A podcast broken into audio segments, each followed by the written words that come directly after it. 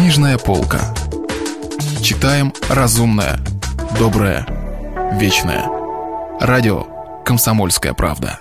Василий Аксенов. Остров Крым. У микрофона Кирилл Кальян. Продолжение.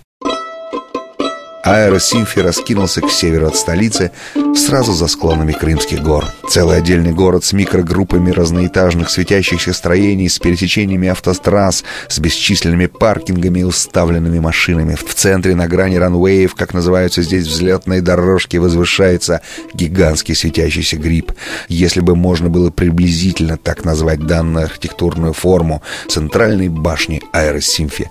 Администрация Аэросимфи гордилась тем, что отсюда пассажиры пассажирам не хочется улетать. На самом деле, попадая в бесконечные залы, холлы, гостиные, круглосуточно работающие элегантные магазины и бесчисленные интимные бары, ступая по пружинищим мягким полам, вбирая еле слышную успокаивающую музыку, краем уха слушая очень отчетливую, но очень ненавязчивую речь дикторов, предваряемую мягким, как бы бархатом по бархату гонгом, вы чувствуете себя в надежных, заботливых и ненавязчивых руках современной гуманистической цивилизации, и вам в самом деле не очень-то хочется улетать в какую-нибудь кошмарную слякотную Москву или в вечно бастующий Париж, где ваш чемодан могут запросто выбросить на улицу. Собственно говоря, можно и не улетать, можно здесь жить неделями, гулять по гигантскому зданию, наблюдать взлеты и посадки, вкусно обедать в различных уютных национальных ресторанчиках, знакомиться с транзитными легкомысленными пассажирами, ночевать в звуконепроницаемых, обдуваемых великолепнейшим воздухом номерах – Никуда не ехать, но чувствовать себя здесь, тем не менее, в атмосфере путешествия. В баре «Империя» в этот час никого не было, кроме Фреда Бакстера с его дамой. Греховодник представил свою проституточку очень церемонно. «Тина, это мой старый друг, еще по войне, старый Арси.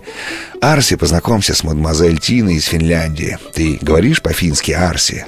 Жаль. Впрочем, мадемуазель Тина понимает по-английски, по-немецки, даже немного по-русски и даже слегка по-французски, добавил он, улыбнувшись. Тина, то есть, разумеется, Таня, протянула руку Арсению Николаевичу и улыбнулась очень открыто, спокойно и, как показалось старому дворянину, слегка презрительно. Они сидели в полукруглом алькове, обтянутом софьяновой кожей, вокруг стола, над которым висела старомодная лампа с бахромой.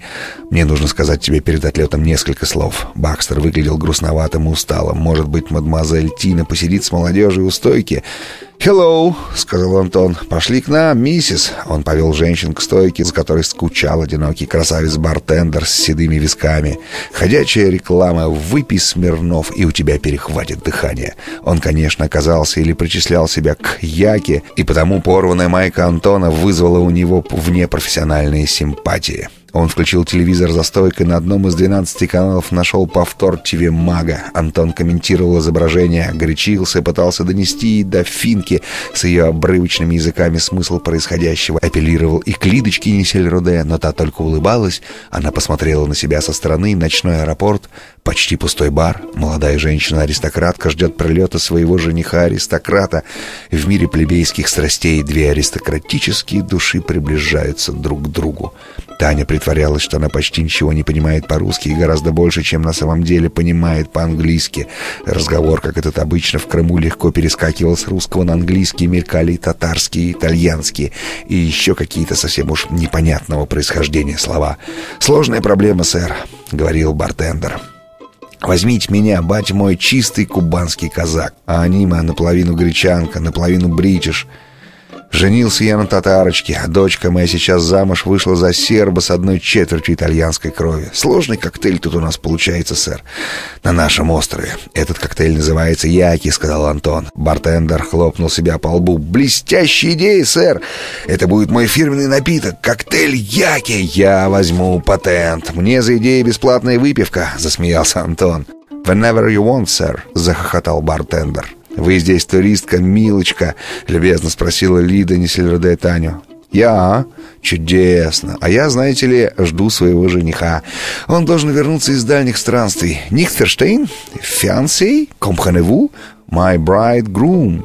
За столиком под бахромчатой лампой между тем неторопливо беседовали друг с другом два старика. «Жизнь наша кончается, Арсений», — говорил Бакстер. «Давай напьемся, как в старые годы».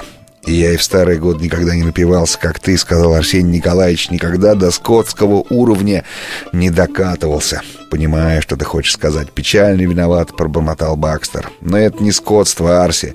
Это мои последние шансы. Прости, привык платить женщинам за любовь. Не злись на меня. Я опять влюбился, Арси. Я помню, как вы смеялись надо мной во Франции. Покупаю какую-нибудь маргаритку за сто франков и сразу влюбляюсь. А сейчас, сейчас совсем я стал размазня, Арси. Старый сентиментальный кисель. Ты знаешь, эта Тина, она чудо, поверь мне. Никогда у меня не было такой женщины.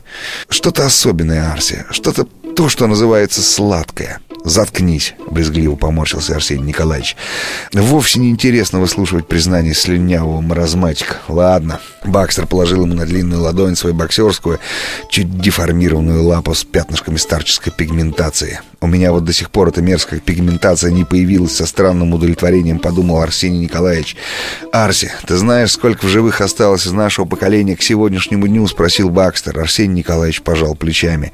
«Я стараюсь об этом не думать, Бак. Живу на своей горе и думаю о них, как о живых, особенно о Максе. Я хотел бы жить рядом с тобой на твоей горе, сказал Бакстер. Рядом с Максом. Ты все-таки надираешься. Арсений Николаевич заглянул в его стакан. Что ты пьешь? Арси, поверь, весь бизнес, вся политика для меня сейчас зала. Главное на закате жизни человеческие отношения. Мне говорят, ты Ной, ты можешь вести наш ковчег. Я говорю, я Какое я во мной? Я лишь старый козел, которого пора выбрасывать за борт. Пусть меня громом ударит, но я приехал сюда перед скучнейшей финансовой поездкой в Москву только для того, чтобы тебя увидеть. Старый мой добрый Арси. Он откинулся на софьяновые подушки и вдруг зорко посмотрел на старого друга, на которого вроде бы не обращал особого внимания, который до этого был для него как бы лишь воспринимающим устройством. «Вот кто Ной!» — сказал он торжественно. «Ной — это ты!» Арсений Лучников. Послушай, он опять навалился локтями на стол в манере водителя грузовика. Ты ведь, конечно, знаешь, что в мире существует такая штука — трехсторонняя комиссия. Я на ней часто присутствую и делаю вид, что все понимаю, что очень уважаю всех этих джентльменов, занятых спасением человечества. Симы, хамы, яфеты, строят ковчег в отсутствие Ноя. Словом, там вдруг узнали, что мы с тобой друзья и стали меня подзуживать. Ты хочешь знать, что думает в трехсторонней комиссии о ситуации на острове Крым? Если вы пропустили главу любимого произведения или хотите послушать книгу целиком, добро пожаловать к нам на сайт kp.ru слэш радио раздел «Книжная полка». Книжная полка. Читаем разумное, доброе, вечное.